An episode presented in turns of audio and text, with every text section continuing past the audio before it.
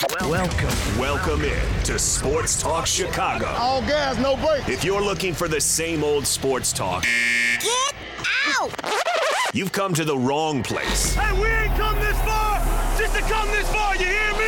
I tell you what I see, I tell you the truth. We going hard today. We're fearless, bold, and highly opinionated. This here show This show is so hot right now. The biggest guests, the hottest takes, and the best interviews live right here Do You actually remind me of Dan Patrick because you ask great questions. You have the knack, you have the gift. on Sports Talk Chicago. Yo, Chicago. Here's your host, The guy's an absolute stud. Jon Zaghloul. Hi, everybody, welcome into Sports Talk Chicago. Great to see all of you here with us from our beautiful Chicagoland studios. John Meadows directing and producing here tonight. With us today, we have a very special guest, sports reporter at ABC7, host of Give Me the Hot Sauce, and also the TV voice of the Windy City Bulls. Please welcome good friend of the program, Mark Schanowski. Mark, it's great to see you. How are you doing? Doing great, John. Thanks for having me on. Great to have you here. Um, what do you make of this entire Bulls season, especially last night with Zach LaVine's comment saying that the Hawks wanted it more in a pretty pivotal game down the stretch? Yeah, that's quite an indictment in game 79 when you say the other team just wanted it more, especially considering the fact that the Hawks' best player, Trae Young, sat out because of illness. And you figured the Bulls were at home coming off a good win over Memphis on Sunday and with a chance to move up in the standings. Had they beaten the Hawks, they would have moved into a tie with Atlanta, would have had the tiebreaker if they finished with the same record. They had a lot to play for, and yet they came out flat. They were down 13 to 2. They spent the rest of the night trying to catch up, and they never really could. Uh, you know, a very similar storyline to what we've seen in a lot of the losses this year. The Bulls could not make any three point shots, and their opponents could, and that was a big difference in the game. What's wrong with this team, Mark? Well, I tell you what, it's it's been different stories from night to night. Some nights they don't protect the ball, some nights they struggle to rebound. But I think the biggest stat that really has stood out all season long is the one I mentioned earlier. They are last in the NBA in three point attempts and near the bottom in three point makes. And like it or not, the NBA has become a three point shooting league. And AK and his staff knew that going into the offseason that the, one of the areas they needed to address was to improve their three point shooting ability. They chose not to do that, and that's really hurt them this season. DeMar DeRozan has had a good season, certainly not up to a second team All NBA like he had a year ago. Zach LaVine has come on really strong in the latter two thirds of the season, but yet they don't have that supporting cast that can give them the three point shooting that would really open up driving lanes for LaVine and DeRozan. And a lot of nights they just struggle to score. Why do you think they refuse to address that sort of situation, both in the offseason and then at the trade deadline just a few weeks ago? Well, this is something Bulls fans really don't like to hear, but the reality of it is that Jerry Reinsdorf has always been consistent in saying that he will not go into the luxury tax unless he feels like he has a team that can compete for a championship. I think, in the estimation of the two Reinsdorfs, Jerry and Michael, who runs the Bulls franchise now, and the front office, they felt felt like they were not a team that was capable of going deep into the Eastern Conference playoffs. And by virtue of that, they didn't go out at the trade deadline and try to extend themselves and maybe bring in a couple of shooters that could have helped them over the final third of the season. They're going to have to take a hard look at the roster during the summer and decide what their priorities are going to be. But again, they're going to be squeezed up against that three that luxury tax line, and they're going to have to decide whether or not they're going to go beyond that to try to make a team that can not only qualify for the playoffs but maybe compete against some of the heavyweights in the Eastern Conference. I'll tell you what sticks out to me right there is that they're near the luxury tax threshold and they're barely getting into the play-in game, let alone the actual first six seeds. That's a problem, right, Mark? Yeah, and I think the roster was constructed with the idea that there would be some internal improvement from guys like Patrick Williams and Coby White, and that would maybe help fill in some of the gaps that they have in terms of their offense. It really hasn't worked out the way that they had hoped. Coby White has shown some signs lately that that he could be a, a very useful rotation player in the league. Patrick Williams has been up and down, kind of like the Bulls. Some nights he looks really good, other nights you barely notice that he's out there. They do have to take a hard look at the roster. Nikola Vucevic will be a free agent this summer. Coby White and Ayo Dosunmu will also be free agents, although both are, are restricted. And they're going to have to make a decision on, on, on who they want to keep and what ways they can use to try to improve the roster. There's going to be changes to the roster. I think that more than likely they're going to decide to break up the DeRozan LaVine one-two punch, and you know one of those two will probably be traded elsewhere to try to bring in more size and more three point shooting to this team. Does that mean there could be a rebuild or a retool on the fly for next year? Well, I think since they gave Zach LaVine a max contract last summer, you know, the five year deal, I think Zach is going to be around unless they get an incredible offer for him and they decide that he's the one to go and they, and they, they decide to keep DeMar DeRozan instead. But I think it's much more likely that DeRozan is traded for either draft picks and or players to try to really give them, uh, like you mentioned, a rebuild on the fly. I don't think the anyone in the Bulls organization has the stomach for tearing it down and trying to build it back up again because right now they don't have a lot of draft capital, and that's usually the route that you want to go if you're going to tear it down all the way. I think they feel like there's enough talented pieces on this roster that maybe with some tweaks to the team, they can be in a better position next year. But the reality of it is, you know, you've got Milwaukee, Boston, and Philadelphia that are heavyweights in the East. They're not going anywhere. Cleveland is only going to get better in the short term. Uh, you know, you've got four teams in the East that are going to really be tough to hurdle in, in the near term. And I think that the organization really has to do some soul searching in their offseason meetings and decide what's the best course to try to not only uh, get into contention status for the short term, but also to maybe look at the next five years and see what moves do we need to make to make sure that we don't sink to the bottom again. Because trying to go to the win, you know, hope for lottery luck and free agency has proven not to be a very successful formula in the NBA. How did the Bulls even get into this situation? AKK Manny got rid of pretty much everybody from the Garpax era. And now we sit here today, and the Bulls are pretty much in the same spot they were about four years ago. What happened? Well, I think he was AK was really being praised for all the bold moves he made back in the summer of 21. You remember at the time when they acquired DeMar DeRozan, everyone was amazed that they could get a player, a multiple-time All-Star, to come to Chicago when they hadn't won in several years. That would that move was really being hailed league wide, as was the sign and trade for Lonzo Ball, which happened, you know, right at the start of free agency, which of course cost him a second round draft pick when the league decided they contacted him too early. But you know, both those moves were were universally loved at the time. The Vucevic trade was loved at the time because you know Wendell Carter had been a disappointment since the Bulls drafted him seventh overall back in 2018. So, you know, it looked like they had the makings of a team that was going to be a contender in the East. We all remember what happened at the beginning of last season. They were tied for the top record in the East going into the All Star break, and then the injuries to Ball and Caruso set them back, and they dropped all the way back to the sixth position and were quickly drummed out of the playoffs by Milwaukee. Um, you know, no one could have foreseen the Lonzo Ball situation being as dire as it has turned out to be. He did have some knee issues, both with the Lakers and with the Pelicans, that maybe should have been some sort of a red flag. But remember, the Bulls acquired him. He was a 24 year old player who was the number two overall pick, uh, you know, who seemed to fit perfectly with the other pieces that they already had on the roster. And he played exceptionally well in that half a season he was in a Bulls uniform. But now, you know, he just underwent a third surgery on that knee, and no one knows if he'll ever play again, much less play at a, at a high level. How do you evaluate Karnisovas's and Eversley's moves so far as a president and GM? Well, as I said, I was very uh, positive about the moves they made back in the summer of 21. What they did was they brought in a veteran group that you felt like they could contend immediately in the Eastern Conference, maybe not get all the way to the finals, but a team that could be definitely a playoff squad and maybe even win a round or two. But you know, because of bad luck and and not really solidifying some parts of the roster, they've taken a big step back this year. Now the, the challenge for AK and his staff is to try to come up with some moves they can make within the constraints of the way the, the organization is structured to try to make this a better team that's not just fighting for a plan, but maybe fighting for for home court advantage in the first round. I know this might be too soon, Mark, but is there any talk or have you heard anything about Karnisovas being shown the door, being on thin ice after all these things have come to pass? No, I don't think so. I think the the Bulls were very impressed with him throughout the interview process. Karnisovas is a guy who was very well respected around the league. He got very positive reviews from other people in the uh, front office business. And when he came in, he quickly showed that he wasn't afraid to make bold moves. He turned over the roster completely, as you mentioned. Coby White and Zach LaVine are the only remaining guys from the roster that he inherited. And I and I feel like he he's shown that he's not afraid to make a bold trade. I think after the trade deadline this past season, when he held his news conference, you could see that in his body language. I mean, he kept banging the desk in front of him to emphasize how frustrated he was that he wasn't able to get something done.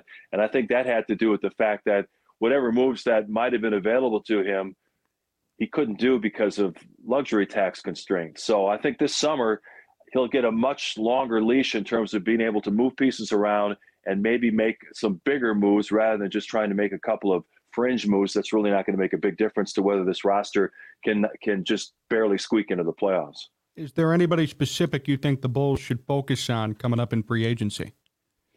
It's too early to tell right now, John. A lot of that depends on how these playoffs shake out. You're always going to have a situation where some team gets beat early and frustration comes out, and all of a sudden a player you thought wasn't available suddenly is. We've heard some comments out of Boston where Jaylen Brown has indicated that you know maybe he's not been shown as much love as he would like from the Celtics organization. Let's say, for example, Boston loses in the first or second round. That may become a firestorm instead of a, just a little spark, and all of a sudden Jaylen Brown might become available. Uh, Luka Doncic may, you know, if Dallas misses the playoffs, he may try to force his way out of Dallas. You know, you just can't foresee what guys might suddenly become available, and the, and the job of any NBA executive is to make sure that you have the assets in place to make a bold move when it presents itself. A couple other guys who may seek trades. Damian Lillard, you know, Portland again was saying they were going to build around him, try to get back into the playoffs. They started out okay this year, but then sunk miserably in the second half, where I think they have the fifth worst record in the league right now. And then Bradley Beal out in, with the Wizards. They, they're another underachieving team. So that's four All Stars right there who could become available in trade. Now, I'm not saying the Bulls have the combination of assets, especially with their lack of draft picks, to make that type of trade. But I think that AK has shown that that he's willing to to really talk about any kind of superstar that might be out there. And you know, today uh, on April 5th, I don't think we can really foresee who might be available come July 1. Mark, how different is this game compared to when you covered the Jordan era, for example, or even covering this game early in the 2000s? You mentioned all these players who are suddenly could be available, going to be out there. How different is this for you versus 20 years ago? You know, it's funny you asked that question because, you know, on Monday there was no NBA because they take the night off to let the college national championship sure. have the spotlight. And so NBA TV has to run filler programming, you know, just to get through their broadcast day. And they ran a replay of a 1988 game between the Bulls and the Pistons. And I'll tell you what, John, they could have had guys arrested for assault and battery in that game. Guys were getting knocked to the ground, hit in the head, you know, taken out on drives to the basket. And they just got up, went to the free throw line, shot their free throws, and it was no big deal. Now everything is reviewed to see if it's a flagrant one. Most of them turn out to be flagrant ones. And I'm not saying I'm in favor of guys going out headhunting and trying to injure players, but I think we've taken a lot of the physicality out of the modern game. We don't see many back to the basket scores anymore. I mean, even your big, big, uh, prolific big men like Joel Embiid, he gets a lot of his points shooting 17 foot jump shots, and he can make three pointers as well. He had 52 the other night in their win over Boston. So you, are not seeing the back to the basket center. You're not seeing as much physical play. Uh, the three point shot rules, scoring is way up. It is a it is a completely different game. It's entertaining. Don't get me wrong. I mean, I love watching when Steph Curry gets hot and is making three pointers from 35 feet. It's fun to watch, but at times teams get into the trap of thinking that just because the other team is making threes, we have to do that too. And you know, the Bulls, I believe, were like seven for 32 yesterday from the three point line hey, if they're not going in, try something different. I know, I know. My friend Stacy King was talking about in the broadcast yesterday when uh, Vooch got a couple of low post buckets. He said, just do that more often. You know, he says, I'm, I'm tired of saying this on every broadcast. They should go inside of the big man and get some easy baskets instead of shooting and missing so many three point shots. How do you like watching today's game? Is it more entertaining, or when you compare maybe the 90s, the Bulls, the Jordan years, which era would you prefer? You know, I think eras have their appeal.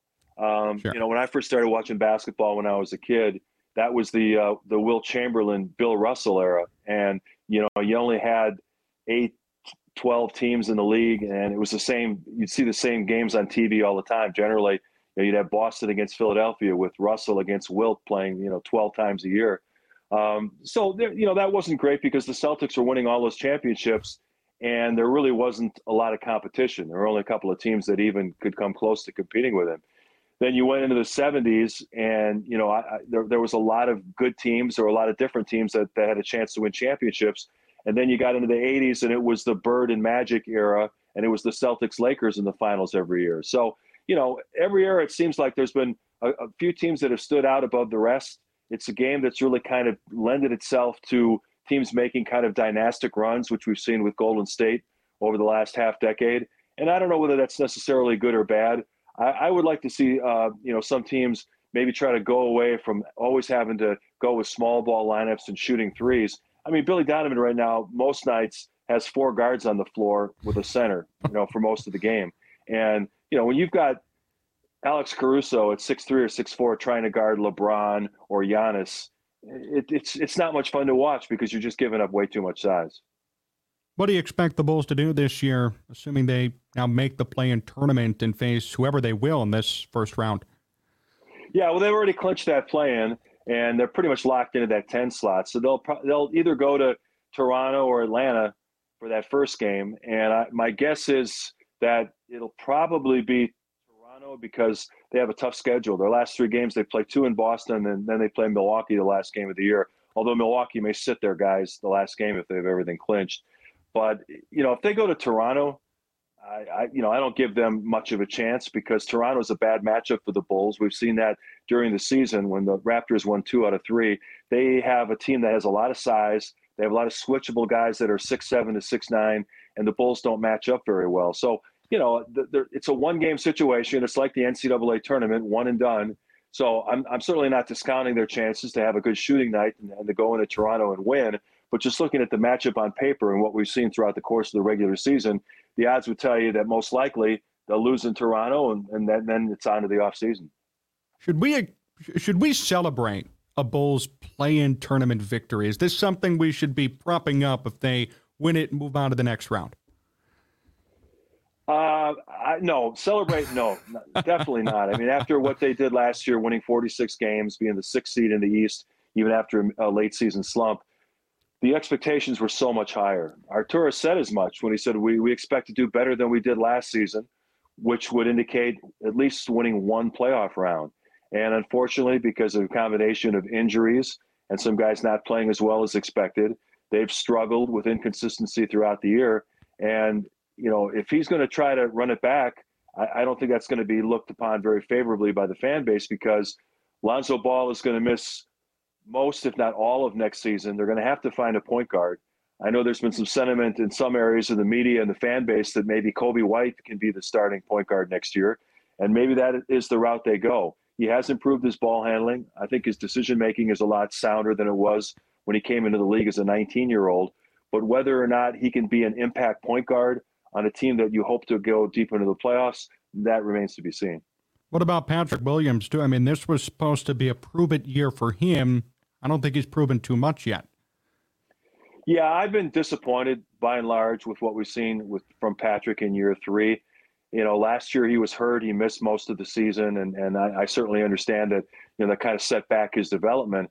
But it's just you know this whole competitive mindset. A lot of times he drifts in games, and for a guy who was the fourth overall pick in the draft, a guy who everyone would, would say has the uh, ideal size to be an impact three and D type of wing, you know, too often he just doesn't make an impact in games. Now, granted, he's playing with three guys who are former All Stars in, in DeRozan, LaVine, and Vucevic. And, you know, he's, he's a young guy who probably feels like he has to defer to them. But yet there are times in games where he'll catch the ball on the perimeter and he won't even look at the basket. You know, he'll just swing it around to the next passing lane available. And and I think for a guy that was drafted that highly, I think that he should have more of an impact on the game. Now he's only 22. Maybe in, in years to come we will see that. But when you get to the point you get to your fourth or fifth year in the NBA, then you're talking about significant dollars that you have to reinvest to, to sign a guy. And to this point, he hasn't shown enough to consider signing him to some kind of a you know long term contract at really high dollars. Make a great point about Williams, and this brought up an idea for me of Lauri Markkanen. Can you explain to me what's happened to him this past year? I mean, it seems like the Bulls now kind of struck out on him when a few years ago it was quite the opposite. Well, unfortunately, when Lauri came in here, you know, he showed some flashes of being a really good player, but he was hurt. He was hurt so many times during his Bulls career. And then the last season with uh, Billy Donovan, they kind of went away from him. You know, they had just drafted Patrick Williams and they tried to have Lauri play small forward at seven feet. And that really wasn't working out too well. I mean, he was he was asked a lot of times to just stand in the corner and wait for the ball to swing to him. And then he lost his uh, starting job when they made the Vucevic trade. And I think, you know, he kind of felt like the front office and the coaching staff didn't really value him. So when it came time for him to go into restricted free agency, he, he told the front office, you know, if I don't have a meaningful role here, why don't you go ahead and trade me? They made that three-way deal with uh, Cleveland and Portland to move him along. Vucevic, or excuse me, Markkanen had a good year in Cleveland, and then he was moved along to Utah in that huge trade for Donovan Mitchell which really worked out for both sides because you know Donovan Mitchell's been fantastic for the Cavs and and Markkanen is an all-star in Utah and they get all those draft picks from Cleveland in exchange. But I think with Lauri, again, it was a guy drafted into the league at 19 years old. Um, you know, he got married at a young age. He had a child, he and his wife, and he had a lot of life things going on. He was hurt a lot, and I, I just think by the time he got to his fourth year in Chicago, and his role was de-emphasized, you know, he didn't know which way to turn. So, you know, getting a new fresh start first in Cleveland and then in Utah, where they really featured him in the offense, brought out the best in him. I saw a stat the other day where he's the first player ever to make 200 three point shots and 100 dunks in the same season. And he came into the United Center in one of the games I got a chance to fill in for Adam Amin on the play by play. And he had like six or seven dunks, and he was dunking on everybody in the game. Uh, he, he's just you know, his, he's come out with a competitive mindset to be very aggressive, both in shooting the long ball and in going to the basket. And I think most of the credit on that should go to Lauri Markkanen. And the, while the Bulls should get some blame for not fully developing him, there were a lot of factors also that kind of held Lauri back. Mark Schanowski here with us on Sports Talk Chicago. And Mark, we want to talk some Bears now. What do you make of all these moves so far this offseason for them? I think they're looking very good. Yeah, they've got a long way to go, though, John. You know, when you finish with the worst record in the league, you know, you could you could make the argument that they may only have four or five core players, and then you're filling in another, you know, 17 to 18 spots on your on your starting lineups. So they have a long way to go, and I, I give Ryan Poles a lot of credit for filling in a lot of key positions. I really like the two linebackers they signed. I think those guys are going to be impact players immediately. I think they're they did a good job in the draft last year picking up a starting corner and a starting safety that I think are going to be good players for them for a lot of years to come. They didn't really address their questions on the offensive line, but hopefully they can still do that either later in free agency or with some of those high picks that they have in the upcoming draft. But I think they're off to a, a really good start. I think the DJ Moore acquisition is really kind of underrated at this point. I mean, here you got a 25 year old guy who put up great numbers with the Carolina Panthers I don't know if he's exactly a number one receiver, but he is a guy that can stretch the field, who put up good numbers with the Panthers. And I think that he'll give Justin Fields a target who can really open up the field and make his job a lot easier. How big of a jump are you expecting for Fields now with all these weapons at his disposal? Well, the key thing though, John, is they have to solidify that offensive line. Yeah. You know, everyone talked about the fact that he was putting up record numbers running the football, but he was also exposing himself to a lot of big hits. You know, he, he's a strong guy and he, he, was able to stay in games last year, but there were times where he took a hit and you're just like, man, I don't know how many more of those he can take. Hopefully, you know, he'll he'll be more uh, effective passing within the pocket. Um, he'll be a little more patient with a better offensive line and with better receivers to throw to, and he won't have to find himself making the one read, seeing that the offensive protection is crumbling, and then immediately running. Maybe he can give it an extra beat and scan for secondary receivers and maybe hit some plays uh, later in the progressions uh, as he's looking down the field. You think his problem was with passing last year was more so an offensive line issue, or was he still trying to learn out the position? Was it a combination of both? What do you think about that?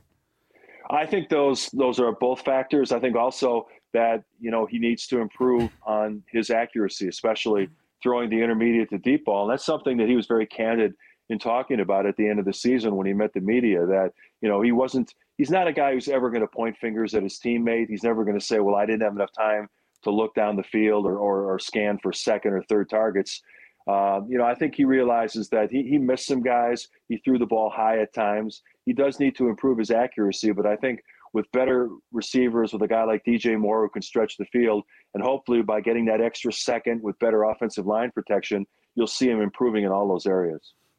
Do you have any expectations, or at least baseline expectations, for Fields this year? Well, I think his passing numbers are going to jump dramatically. I think you're going to see him go into the mid 60% range in terms of completion percentage. I think his passing yardage is going to jump up dramatically.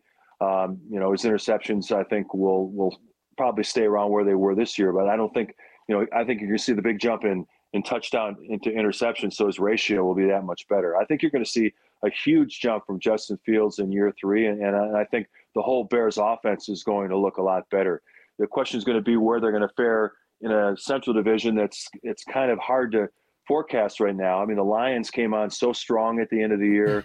Uh, they've got a couple of first round draft picks to use. I think the Lions are probably going to be the favorite going into this season. Minnesota coming off a really good year last year, but I think a lot of that was a little bit of a smoke and mirrors year because their point differential wasn't really that good despite their record. And Green Bay is likely to take a precipitous fall with uh, Aaron Rodgers leaving town. Do you think he ends up going to the Jets? I know there's been reports, nothing's official yet. Is that where you think he's going to go? Oh, he's gone. They they've burned that bridge. Not only burned it, they've torpedoed it. Whatever whatever analogy you want to use, there's no way Aaron Rodgers is going back to Green Bay. The Packers front office is completely sick and tired of all the drama, and he didn't play well last year. Now, granted, he fractured his thumb, uh, and if, you know, for a quarterback, that's that's just a devastating injury. I'm sure that impacted him on a lot of throws that, that he missed last year. But the Packers are done. They're going to turn it over to Jordan Love. Um, you know, they had a couple of first round draft picks on the defensive side last year. I think in the short term, they're hoping that an improved defense and a good running game can keep them competitive. But it, it'll be it'll be a couple of years until they know whether or not Jordan Love is, is going to be a quarterback who can keep them competitive in the NFC North. You think it's going to be Lions, at least right now, at number one? Why do you say that? Well, look at the way they played late in the year. I think they won like seven of their last eight, something like that. They were they were remarkable late in the year.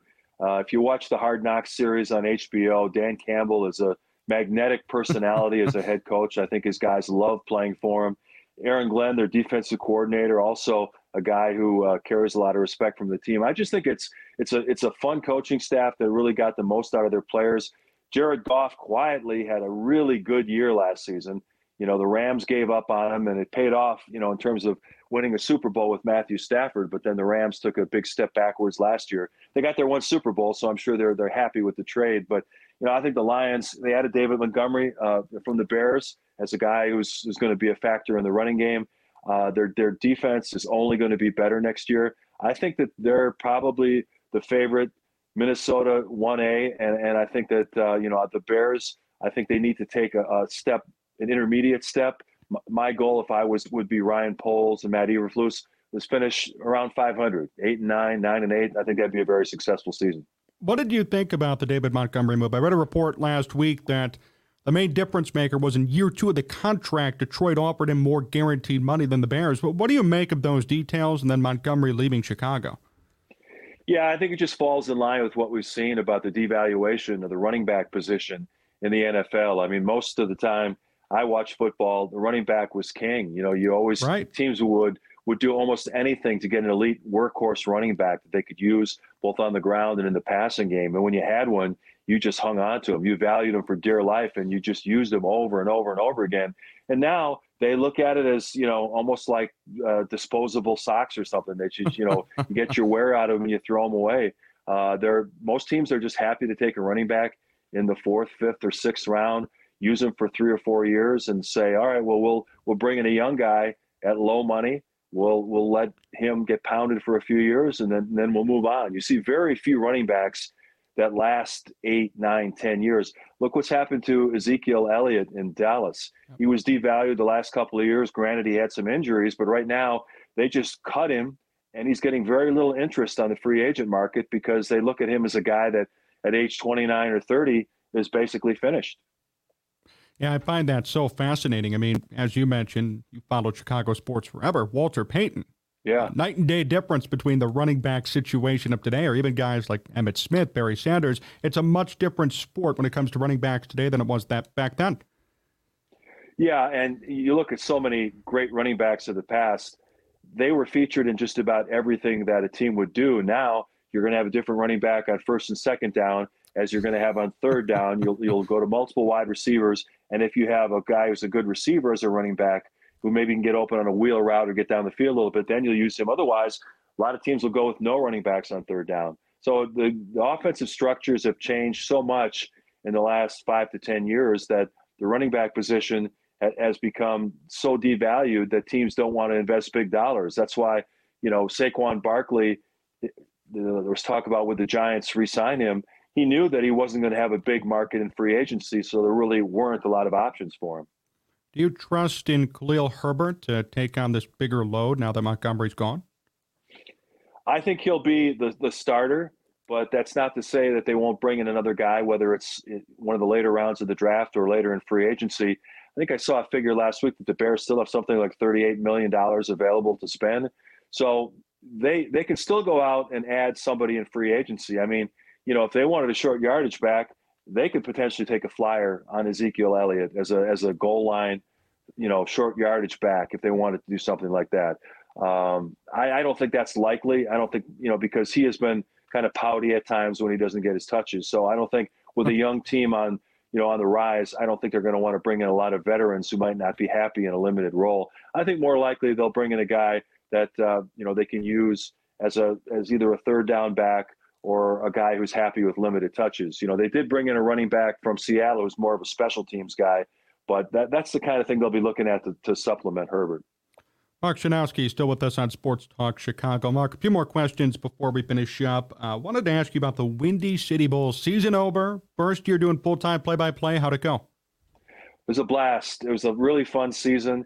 And I'm sure you saw the news today that Carlik Jones was named the uh, G League Most Valuable Player, and he really deserved it. He led the league in scoring, was really a dynamic player, and he was the driving force, and then making a huge run over the last two months. They wound up missing a playoff spot on a tiebreaker. It was really frustrating because they finished their season a couple of days before some other teams, and they only needed one thing to break right for them, and everything broke wrong in the last two days, and, and they lost the playoff spot in the tiebreaker.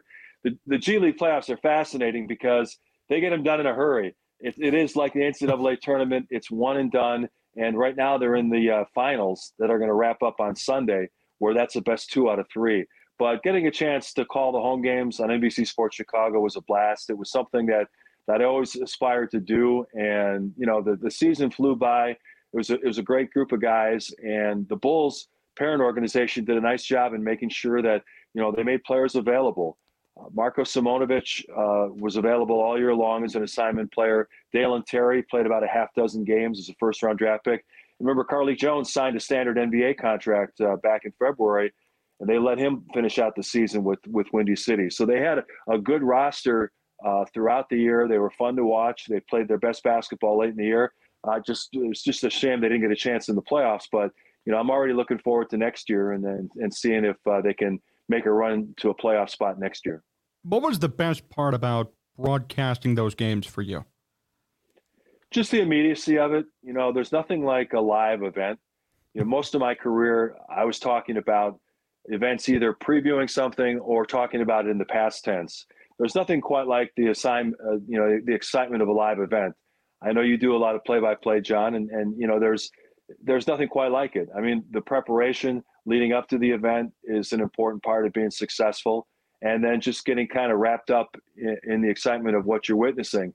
You know, they're they're broadcasting is great in general. I, I you know I've had a wonderful career, and I'm very grateful for every moment of it but you know, those times doing play by play, those two hours, two and a half hours just flew by. And and when you got done, you know, you really felt like you, like you accomplished something. Not to say you didn't in other areas, but it's it's it's not the same feeling, and that's something that I, I'm very grateful I got a chance to experience late in my career. Is there going to be more play-by-play in your future for other teams or other organizations? Uh, that remains to be seen. Um, I haven't really made any uh, inquiries into other positions at this point. You know, I got a chance to fill in for Adam Amin for four Bulls games this year. Um, generally, he has some conflicts during the NFL season when he has to be out of town for the entire weekend, both doing prep meetings and then doing the game itself on Fox. So, you know, my hope is that you know I might get a chance to do three or four games next year. But between that and doing the the 24 Windy City games, that's not bad. So, you know, I'm not necessarily going to pursue more opportunities, but if something presents itself, I certainly would, wouldn't say no. What do you prefer? This is a big question. What do you prefer, play by play or studio work? Going to put you on the spot. Well, at this point, you know, definitely play by play because, you know, as we've talked about in the past, when I first got into the business, that's what I wanted to do. But circumstances led me towards the studio work. And I had a great run with it. I, I enjoyed it immensely, and I had some great experiences that, that, I'll, that I'll always treasure. But this is what I always wanted to do, and getting the chance to experience it has been very gratifying. And, you know, people always talk about, you know, bucket list things that you get a chance to achieve. And this is definitely, that was one of my bucket lists. And I'm very happy that it, it wasn't just a, a once only thing. It was something I got a chance to do now for a couple of years and hopefully several more years in the future. I wanted to ask you too about the Give Me the Hot Sauce podcast. You guys are growing on YouTube. You're partnered with Audacy. How's that been going? Uh, it's been a lot of fun. You know, uh, Stacey is amazing. Um, you know, I, have been uh, just overwhelmed by his ability to come in with a lot of energy uh, every show, regardless of his travel schedule. You know, he always wants to do the show in person rather than just do it through a through a Zoom hookup or some kind of internet hookup.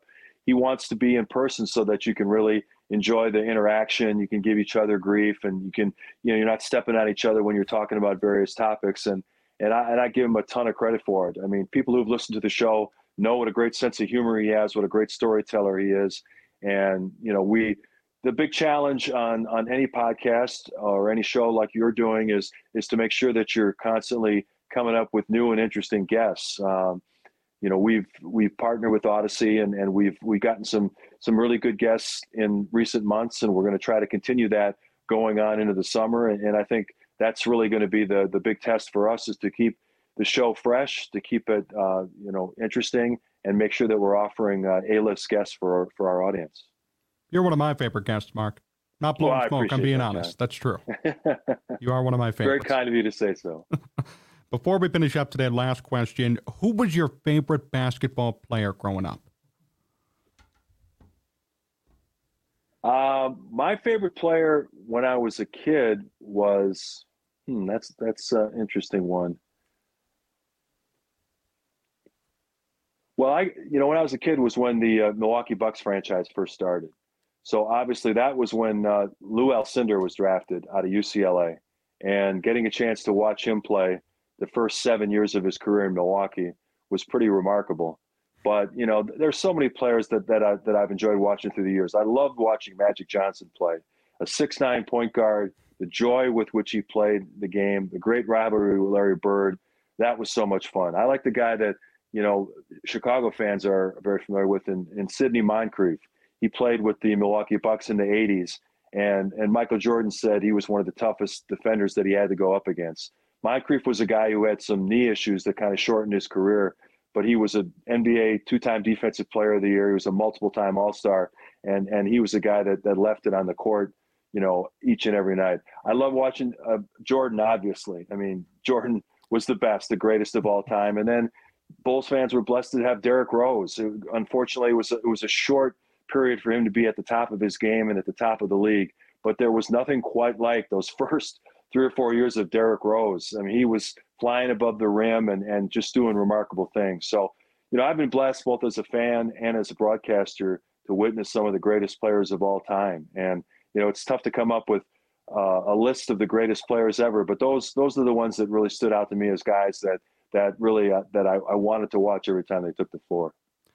Well, Mark, thank you so much for joining me. Such great insights tonight. You know, I see a commenter saying Mark Schanowski is the Google of Chicago sports, and I firmly agree with that statement.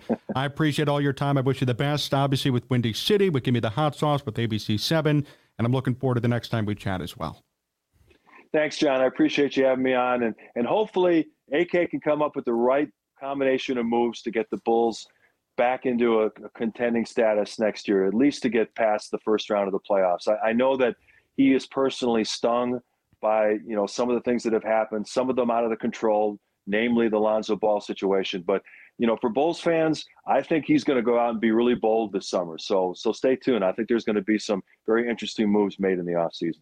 I want a happier conversation with you. Every time you come on, we're talking about bad things or unfortunate things that are happening with the Bulls. So I hope to see that happen too. That'll be nice. Yeah, and, and like I said, I think the Bears are on the rise. So we've got yes. some we've got some things going. The Bears are on the rise. I think the Cubs are on the rise, and we'll, we'll see what, what the White Sox are going to look like this year. Thank you, Mark. Really appreciate it. Thanks, Jon.